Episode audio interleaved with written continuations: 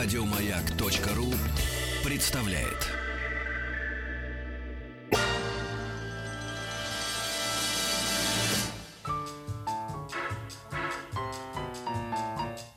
Научно-популярный радиожурнал. Кафедра.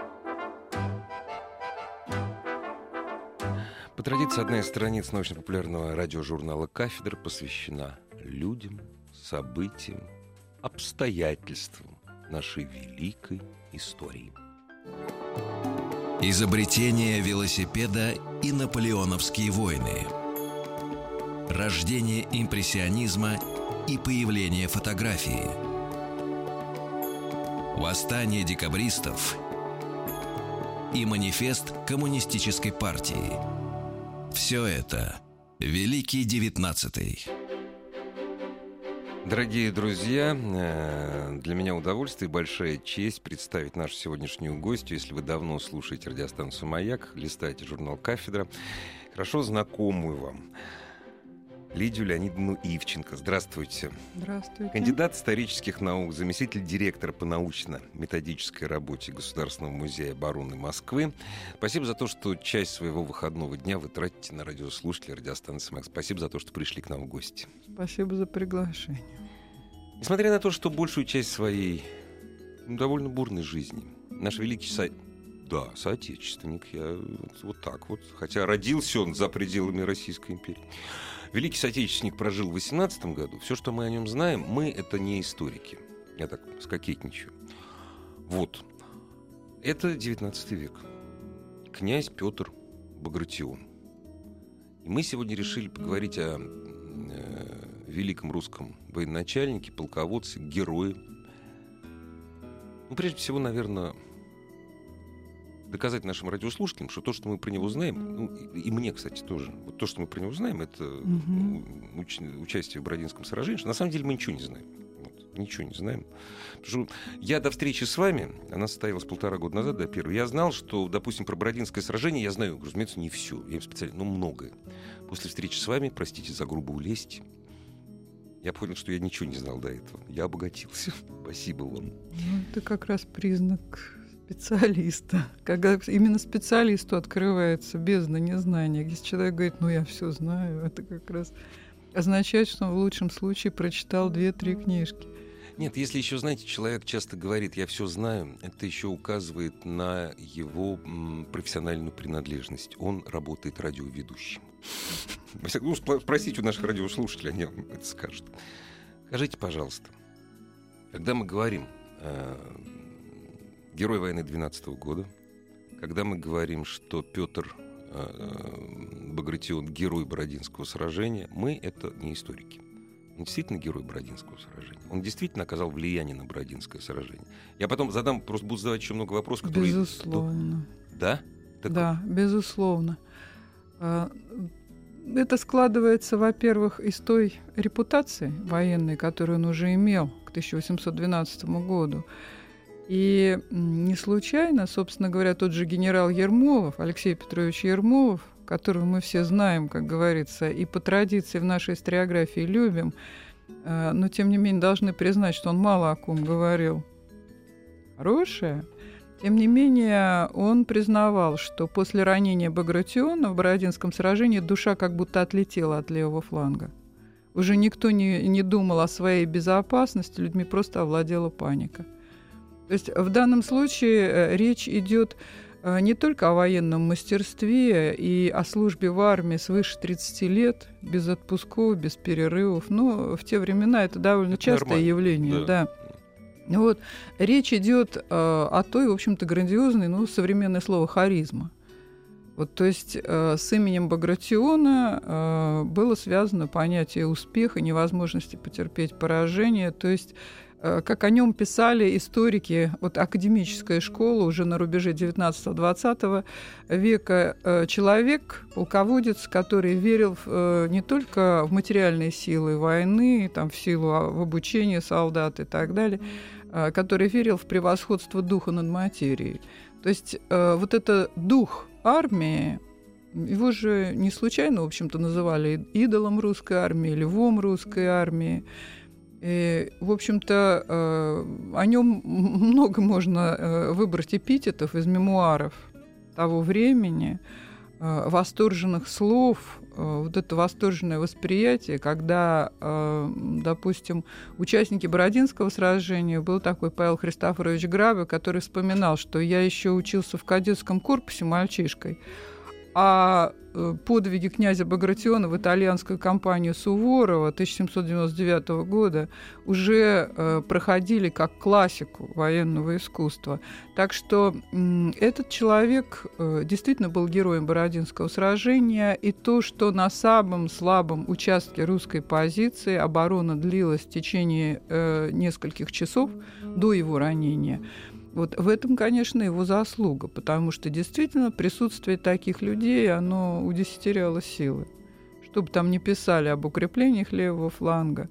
Вот. Э, ну, укрепления это, как говорится, материальная часть. Они могут быть лучше, могут быть крепче, могут быть слабее. А вот присутствие князя Багратиона это очень э, решающий фактор для битвы. То есть это тот самый один в поле воин. Ну, может быть, за уши к шее.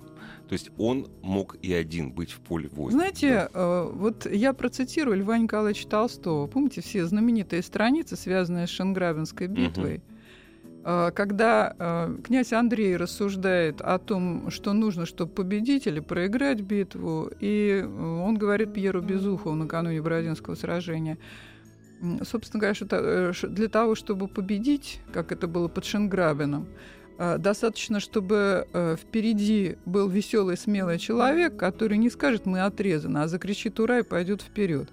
А, собственно говоря, князь Петр Иванович Багратион не просто командовал вот этой горсткой храбрецов, как их называли, но он был еще и тем самым человеком, который э, в этой критической ситуации закричал «Ура!» и пошел вперед.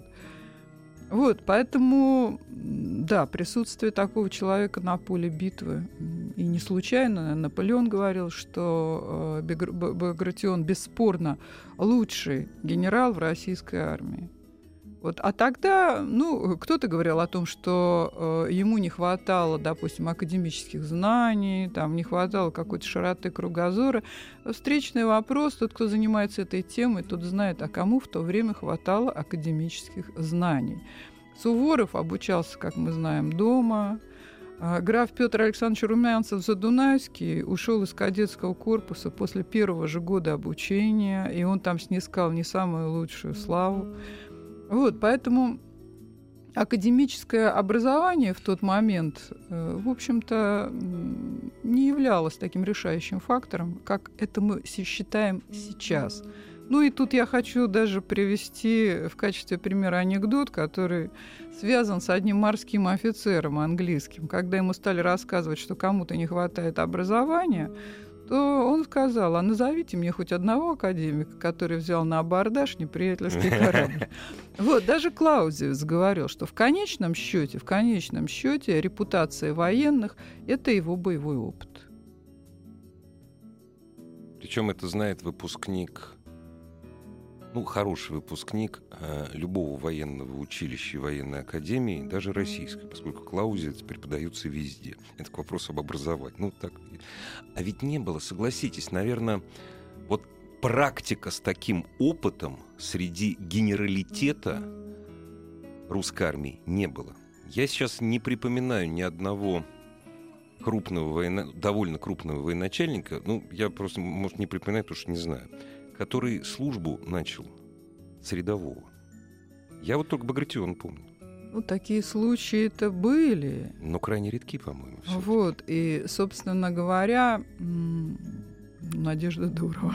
А, ну хорошо, Надежда. Ну это да, То да, есть можно согласен. начать, понимаете? Я всегда говорил, что женщины можно лучше. начать службу с рядового, но э, в данном случае больше о нем как о личности, как о военачальнике говорит то, что о нем Потом в записках написал генерал из эмигрантов, из французских эмигрантов, генерал Ланжерон, который вместе с Багратионом служил угу. в молдавской армии, как говорили, проделал молдавскую да. кампанию, что я помню его в 1790-е годы. э, совершенно безвестным офицером, не принятым ни в одном доме. А спустя э, около, ну там менее 20 лет он уже командовал армиями. Так что помимо...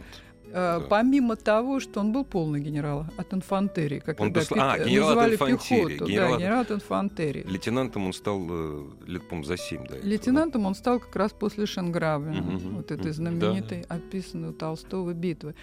Вот, поэтому э, в нем, помимо того, что он начал службы в нижних чинах, это как раз было преодолимое препятствие. Выходцы из дворян, они через буквально там 6, кто-то через 6 месяцев, если не было протекции, кто-то быстрее, они как раз это преодолевали. Вот э, чтобы жизнь сложилась так, чтобы не, не как бы безвестный выходец с Кавказа дошел до командования российской армией, вот это действительно производит впечатление. Ну, как говорил сам Петр Иванович Багратион, э, что с млеком материнским я влил в себя страсть к воинственным подвигам. Они, может быть, в те времена, такие как Багратион, не знали слова призвание, да, допустим, вот так.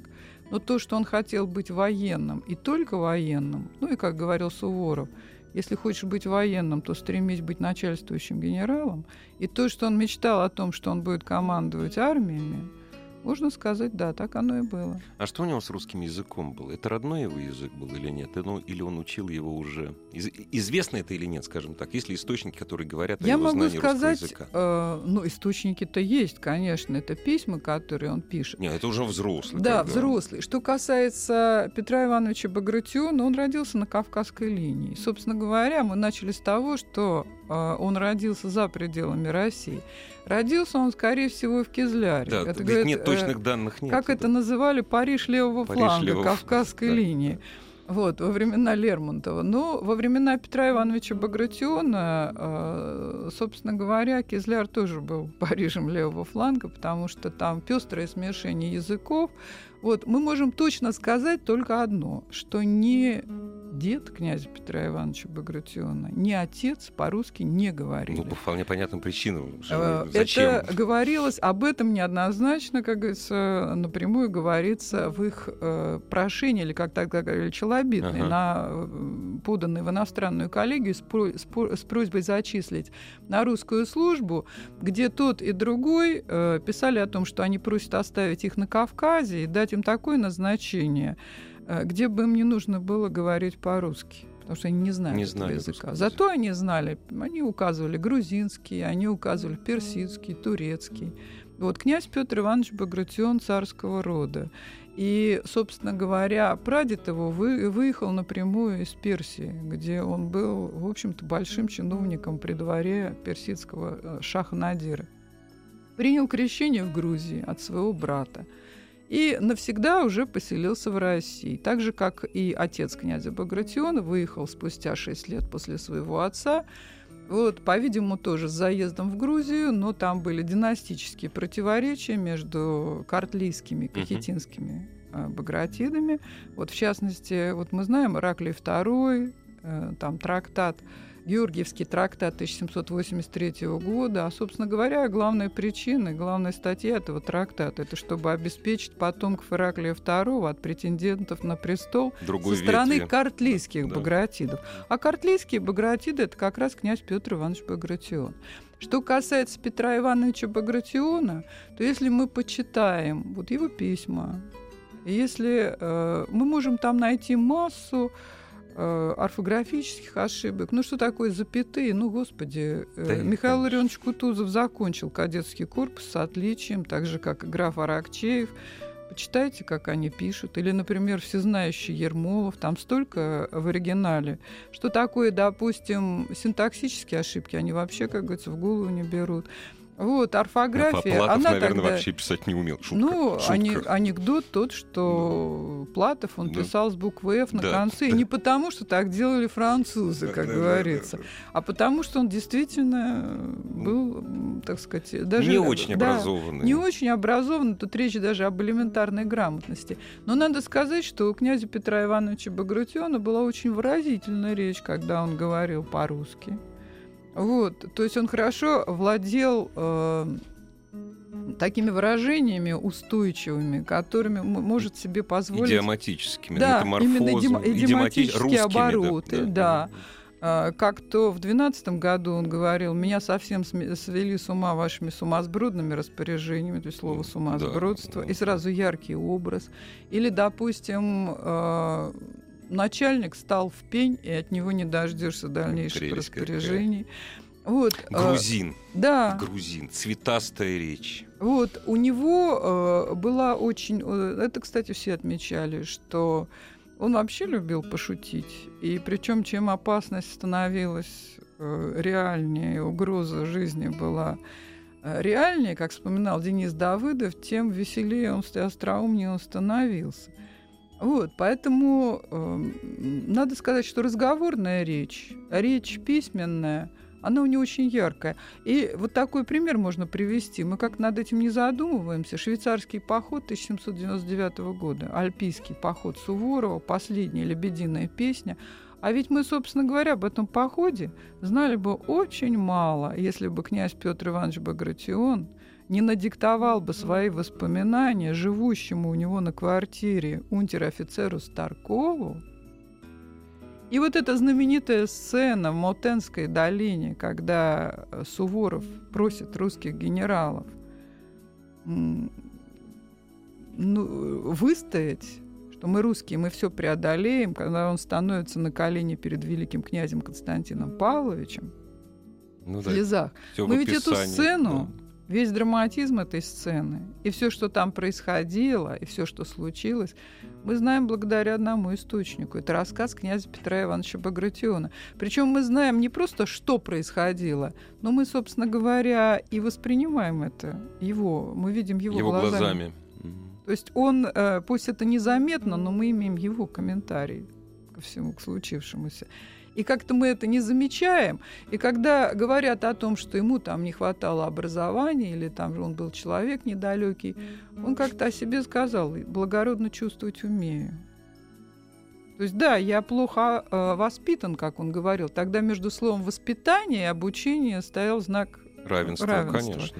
То есть воспитание это как раз э, образование, то, образование, да, то, что под этим подразумевалось. Вот. Но при этом он замечал, благородно чувствовать умею. То есть это, красиво. так сказать, принадлежность уже... Лапидарно и красиво. Да. да. Ему, ну, повезло, наверное, в кавычках, заслуженно повезло, его заметил Суворов. По делам его. Отношения с другим военачальником. Я говорю, конечно, о Кутузове. Он с Кутузовым познакомился не в 12 году, он, собственно говоря, воевал. Э, ну, то, что русскую армию в свое время не разбили, это, возможно, командование арьергардом Багратиона в свое время. Отношения его с Кутузовым. Сложные. Вот, вот. Я, я знаю, что они... Вот, почему и как и что. Когда они познакомились, я вам скажу, что сейчас так на этот вопрос и не ответишь, потому что князь Петр Иванович Багратион после э, итальянского швейцарского похода стал делать, что называется, э, стремительную придворную карьеру. Да. Он женился на Посмотришь по годам, здесь воюет, воюет, воюет, потом раз, и нет его на, на войнах. Я прошу прощения за Да, на, Скавр... на Скавронской женился. Да, которая была родственницей императорской фамилии. Вот. И его постоянный, во-первых, он был э, в то время, когда он не воевал, он был постоянным комендантом Павловска. То есть императрица, вдовствующая императрица Мария Федоровна, это вдова Павла I, она только ему, как говорится, доверяла. Вот. И он был комендантом Павловска. Именно там, в Павловске, как говорится, и вспыхнул вот этот роман с э, великой э, княжной Катериной Павловной, которая потом вышла замуж за герцога Альденбургского. Вот. И э, когда он, ну мы знаем, что э, в умении делать придворную карьеру у нас любят упрекать и Михаил Ларионович Кутузов. Не, у нас, подождите, Поэтому мы сейчас они пересекались, да. Сейчас прервемся, у нас новости, новости спорта. Мы с вами запомним, нашим радиослушателям, у нас упрекать умеют и любят всех. Понимаете, ну, я в том числе. согласна, Особ- да. Особенно таких ярких людей, великих, как Михаил Илларионович Кутузов или э, князь Петр Багратион. Мы с вами этим заниматься не будем. Дорогие друзья, прервемся ненадолго. Новости, новости спорта. Петр Багратион в 12-м на Бородино. Изобретение велосипеда и наполеоновские войны. Рождение импрессионизма и появление фотографии. Восстание декабристов и манифест коммунистической партии. Все это Великий Девятнадцатый.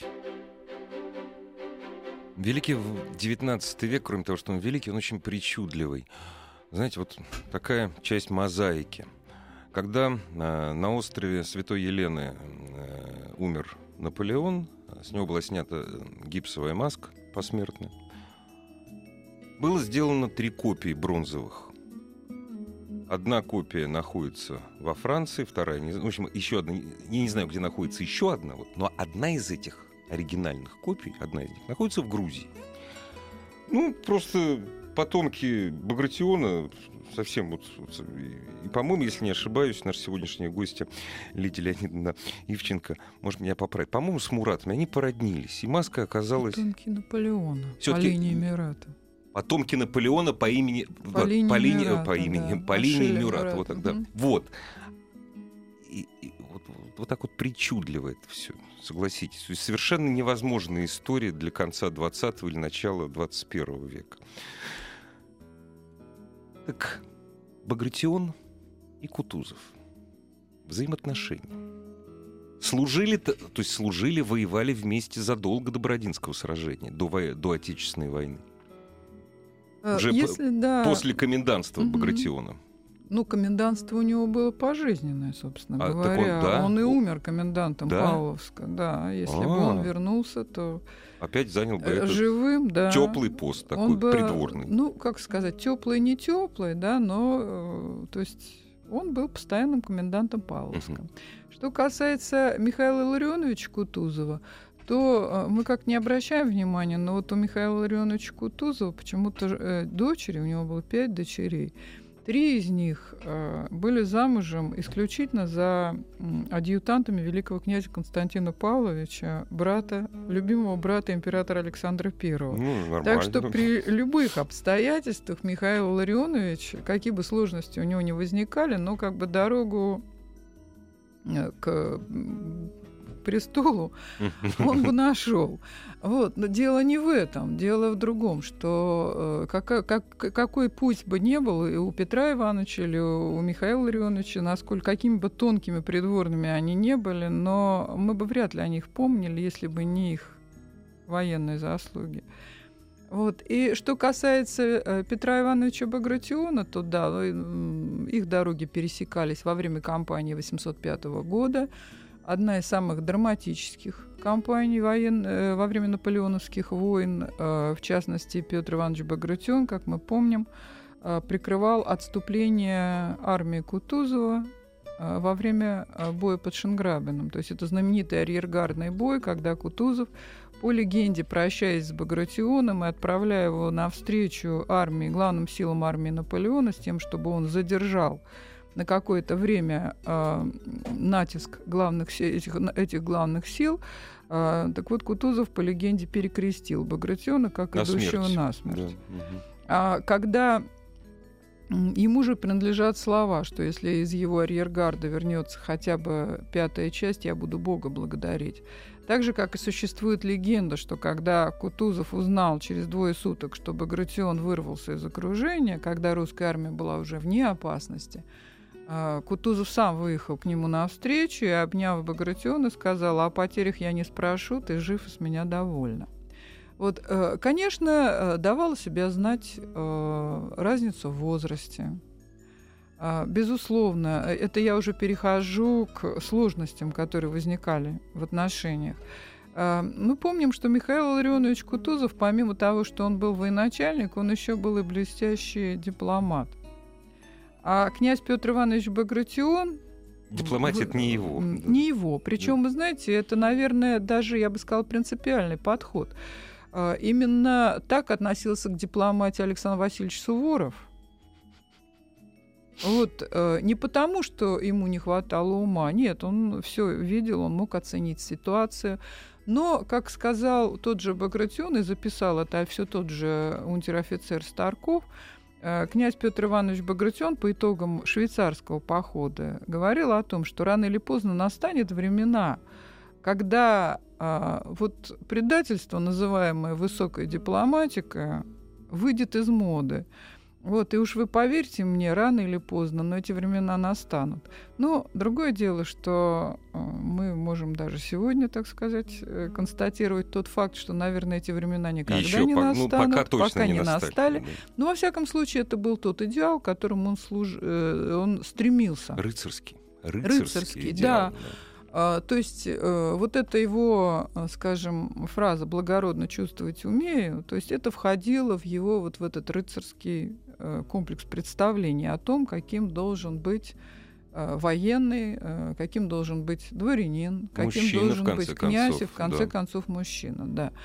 Вот, поэтому э, на этой почве, да, у Кутузова были несколько, была несколько иная точка зрения, то есть таинство кабинетов, как он говорил, вот это с этим важно считаться и на театре военных действий и прочее. Вот тут неизбежно должен был возникнуть, если не конфликт, то непонимание. потому- Непонимание, как минимум. а, то есть как психологически, вот говорят, не Да-да-да. совпадают люди. Вот. И кроме того, нельзя еще э, как бы недооценивать тот фактор. Нас очень любят говорить о том, что Кутузов был а, любимым учеником Суворова. А Что касается секретаря, общий был секретарь Егор Борисович Фукс и у Суворова, и у Кутузова. Он говорил, ну уж какие там ученики, скорее соперники. И уж очень сильно различались Суворов, которого э, боготворил князь Петр Иванович Багратион, и Михаил Ларионович Кутузов. То есть, если кого считать учеником Суворова, то как раз именно Петра Багратиона, наверное, да? Или А, как? И- Ну, если кого Можно, и да, считать. вот да. так. Безусловно, хотя э, вот здесь упоминалась э, монография, причем это очень интересная, да, добротная работа Евгения Анисимова. а, петербургский исследователь, э, где в одной из его же и статей а, в, опубликованных в сборнике музея Суворова говорилось о том, что Багратион будто бы сделал свою карьеру, так или иначе, намекая на то, что он ученик Суворова, что он э, так, э, везде э, лишний раз подчеркивал, князь Петр Иванович Багратион был очень хорошо воспитан. И он понимал, что это неприлично сравнивать себя с Суворовым. То есть Суворову Которого при жизни он считали был великим. благод- Он э, был очень благодарен Суворову за то, что тот обратил на него внимание, ну, как сказать, такой большой вельможа, Да, генералиссимус, да, да. и особо выделил князя Петра Ивановича Багратиона. И поэтому намекать э, на то, что я, дескать, его ученик, нет. Э, для этого Багратион был вот благородно чувствовать умел и хорошо воспитан. Вот, но э, скажем, разницу между э, Суворовым и Кутузовым он чувствовал. И, естественно, когда он выбирал для себя э, пример в жизни, и когда он думал о, т- э, о том, как сто- стоит поступить в той или иной ситуации, естественно, для него образцом, скажем так, поведения был Александр Васильевич Суворов Рымникский, князь Италийский. Вот. Что касается Михаила Ларионовича Кутузова, э, с его философским отношением к жизни, и в том числе к людям, да, он понимал, что князь Петр Иванович Багратион вряд ли будет его учеником, вряд ли он будет к нему относиться так, как он относился к Суворову. Вот, да, он все время чувствовал в лице князя Петра Ивановича, ну, такую некую скрытую оппозицию себе. Соперничество, да? Ска- ну, скрытое скорее. Да. Вы знаете, даже на каком-то, несмотря на разницу в возрасте, да, почти в 20 лет, на каком-то этапе действительно они уже вышли вот на линию, где можно даже говорить о соперничестве. В частности, э, за Бородино вот Александр I, например, не знал, чем двоих наградить. Михаила Ларионовича Кутузова и князя Петра Ивановича Багратиона, если бы он остался жив. Потому что и тот, и другой могли претендовать в равной степени на чин фельдмаршала, и на орден Святого Георгия первого класса. Все остальные награды у них были. Ну да. Вот, э, два раза, так дорогие друзья, два раза не вручался. Да, вот, э, значит, и, и ни тому, ни другому, как бы Александр Нет, Первый да. не хотел давать эту слишком высокую награду, потому что они сразу же как бы отрывались от всего остального генералитета российской армии. Вот. Э, что касается э, кампании 805 года, ну, у нас мало материалов по этой кампании, но в частности известный историк Михайловский Данилевский вспоминал, что особенно в этой кампании Кутузов выделял двух генералов.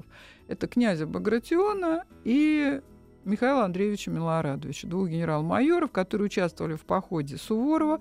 И Михаил Ларионович прекрасно понимал, что такого опыта, как у этих двух генералов, у остальных просто нету опыта ведения войны с французами. Что касается остальных, как вспоминал тот же Михайловский Данилевский, что Кутузов довольно резкий на язык, э, иногда обращаясь к русским генералам, говорил, господа, я вижу, что с вами я говорю по-арабски. Араб. Вот. А, поэтому э, там более-менее складывалось, э, отношения складывались, в общем-то, ну, как у главнокомандующего с подчиненными. И князь Багратион действительно блестяще справлялся с теми э, приказами, поручениями, которые давал ему Кутузов. И, в частности, именно Кутузов попросил у императора Александра I, добился этого, чтобы за бой под Шенграбеном Багратион, не имевший четвертой и третьей степени ордена Святого Георгия, получил сразу же вторую степень, и одновременно получил и чин генерал-лейтенанта. Вот, то есть э, Еще он беспрецедентный. Согласился. Ну, редкий случай, когда проходят ступени орденов. Довольно редкий. Ну, это еще связано с возрастом. Ну, тоже верно. Да. Вот. Но, но, в общем-то, случай, да, довольно редкий, потому что э, это нужно было принять решение, да, и помимо решения Кутузова, да, там должно было быть еще и решение Георгиевской думы. Вот, и Кутузов, по-видимому, все свое влияние употребил на то, чтобы Багратион Было получил эти награды. Да. Вот. И м, впервые, по-видимому, у них э, разногласия возникли э, во время молдавской кампании когда э, Михаил Ларионович Кутузов э, вступил в командование молдавской армии э, в 2011 году и в конечном счете сделал то, чего не смог сделать Багратион в 1809 году. Это одержать победу над армией Великого Визиря и добиться таки мирного договора с турками. Хотя там были несколько иные условия, Багратиону более жесткие условия Александр I предъявлял. Но дело не в этом. Дело в том, что Кутузов добился успеха там, где не мог его добиться Багратион. А для полных генералов вот э, на этой стадии уже, как говорится, на этой высоте, куда они оба поднялись, э, это уже было соперничество. Вот. Мы знаем, что э, когда Кутузов был назначен главнокомандующим в 1812 году, Э, чрезвычайный комитет, который был э, создан Александром I, куда входили э, видные сановники, первые сановники империи, они рассматривали несколько кандидатур. Это был, значит, и, и Багратион. Я вас, к сожалению, сейчас вынужден прервать на полторы минуты. И вот как раз мы доходим еще до одного соперничества взаимоотношений. Вот у меня вопрос еще про, про двух людей, которые оказали влияние на жизнь и смерть Багратиона. Великий девятнадцатый. Кандидат исторических наук, заместитель директора по научно-методической работе Государственного музея обороны Москвы Лидия Леонидовна Ивченко сегодня у нас в гостях. Мало времени остается. Багратион и Барклай. Да, эта тема... Ну, ну не, да, это на, на, на много времени, но все таки Ее так сразу, как говорится, не разрешить. И уж если От, было соперничество... Отношение вот именно Барклая, министра, угу. к, ну, э, к Багратиону. А у Барклая, если мы внимательно посмотрим а, оперативную документацию и переписку его с Александром Первым, ведь Барклай де Толли э, это, как мы знаем, кандидатуры ставленник императора Александра да. I. А какое может быть отношение у Барклая де Толли к князю Багратиону, э, как не э, у Александра I? Чем оно может отличаться? И если мы посмотрим оперативную документацию начала Отечественной войны 1812 года, то мы увидим парадоксальную ситуацию. Багратион находится в тяжелом состоянии, то есть э, он ждет, чтобы ему дали э, более-менее определенные приказы, как он должен действовать, когда уже стало ясно, что он не может э, бить фланг и тыл, как он сам пишет, неприятельский какой-то, что силы неприятеля превосходят его армию, он сам самостоятельно принимает решение о том, что он будет отходить, он сам прокладывает, как говорится, маршрут, по которому он будет отходить, так, собственно говоря, и не дождавшись разъяснений от Александра Первого и Барклая, которые между тем перед собой, между собой переписываются о том, что как бы у нас князь Багратион не наделал ошибок. Не, ну это почта России, это Барклай не виноват. Нет, это не почта. Тут я в шучу. данном я случае, это да, была. это не почта. Они это просто интрига. и не считают. Да, совершенно это верно. Интрига. Александр I, Барклай де Толли чувствует, что Александр I раздражен против Багратиона, там по ряду причин. Угу вот, которые, как э, говорил историк иностранцев, кстати, это одна из лучших монографий операции, лучшая монография операции Второй Западной армии князя Багратиона между Неманом и Смоленском, вот, где он пишет о том, что все неудовольствие против Багратиона в начале Отечественной войны э, не имеет отношения к проблемам военного искусства. Вот это отношение с Барклаем де Толли. Так кратко. Вот, да. И последний, э, последний вопрос, который вот это Пожалуй, он единственный имеет непосредственное отношение к Бородину. Оппонент Багратиона на Бородинском поле. Кто атаковал Флеши? Кого Наполеон поставил атаковать русский левый фланг? Для французов это был не левый флаг, а центр, да, наверное, для, для французов. Ну, в общем, да, да. по э, тому, как французы определяют, то есть левый фланг это у них то, что в, э, на старой Смоленской да, дороге да, да. в лесу. Ну, собственно говоря, это и не важно. Кто атаковал Флеш? А, в первом пошел в атаку это корпус маршала Даву. Дорогие а, друзья, именно корпус маршала Даву мешал соединиться двум армиям с начала войны и до Смоленска. Самое интересное, что вот маршал Даву, когда он узнал о смерти князя Багратиона, Угу. То есть до него дошли сведения о том, что он умер от раны, полученной при Бородине, а до нас дошло письмо, которое опубликовано в сборнике одного из э, документов, подчиненных э, Даву, это генерала Кампана. И в частности, вот там есть и письмо маршала Даву жене. Э, эм, Эмили Клерк, то есть э, известная фамилия тоже военная во Франции, он ей пишет о том, что представь себе, мой главный оппонент, я с которым знал, я сражался. Угу. Даже э, фраза по-французски она звучит как «а, антагонист. Э, но перевести, наверное, оппонент, лучше как да. оппонент. Э, князь Багратион мертв он получил от раны, причем он был ранен почти так же, как и я. То есть он получил рану в левую ногу. У Даву, как известно, было ранение, контузия, тоже при Бородино еле жив остался. Вот. И он признается, что на него, ну вот знаете, вот часто встречаются на войне, да, люди, или вот так сказать, судьбоносная была такая встреча, он его преследовал, Багратион дважды, как он говорил, вырывался из клещей, то есть дважды уходил от э, и выходил из окружения.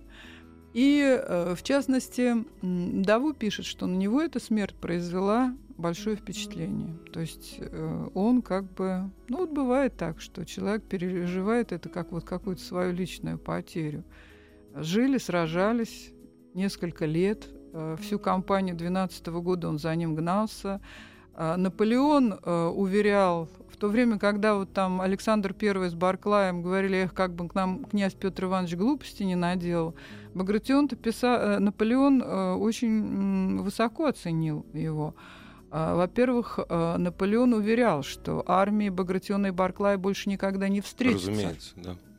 Они тем никак... не менее, я клянусь, что они никогда не встретятся. И да. тем не менее, и как вспоминал э, генерал Арман Каленкур, который был и посланником в России, что Наполеон особенно э, старался в окружении уничтожить армию Багратиона, потому что он знал, как он говорил, это правая рука старика Суворова. Но он с ним и воевал. его разгром да. произведет в Европе огромное впечатление на всю русскую армию. То есть за Багратионом шла особая охота от самой нашей границы. И тем не менее, Багратиону удалось избежать э, дважды удалось избежать окружения. И опять же, э, вот такой военный историк Окунев в середине XIX века э, писал о том, что вот если отдать ему справедливость, то есть князю Багратиону, взять руки циркуль и отмерить расстояние, значит, сколько прошли французы, сколько Багратион для того, чтобы сбежать окружения, то сразу станет заметно, как мало шансов оставляла ему судьба для того, чтобы спасти свою армию.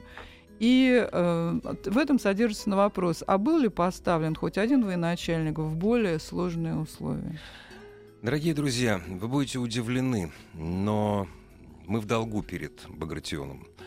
Несмотря на то, что все мы его считали героем, его могила была разграблена, его тело, его останки были выброшены на улицу. Перезахоронение произошло недавно, совсем на нашей памяти. Багратиона вспомнили только тогда, когда немцы подошли к Москве.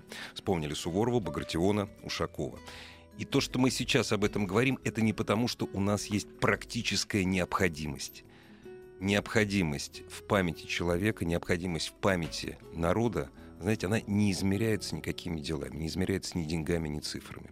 Это наши великие соотечественники. Спасибо за то, что вы делаете, спасибо за то, что к нам приходите. Ну, спасибо за внимание, за приглашение. Дорогие друзья, встретимся еще на кафедре завтра. И я уверен, если мы попросим Лидию Леонидовну Ивченко к нам прийти, придет еще. Всего доброго. До свидания.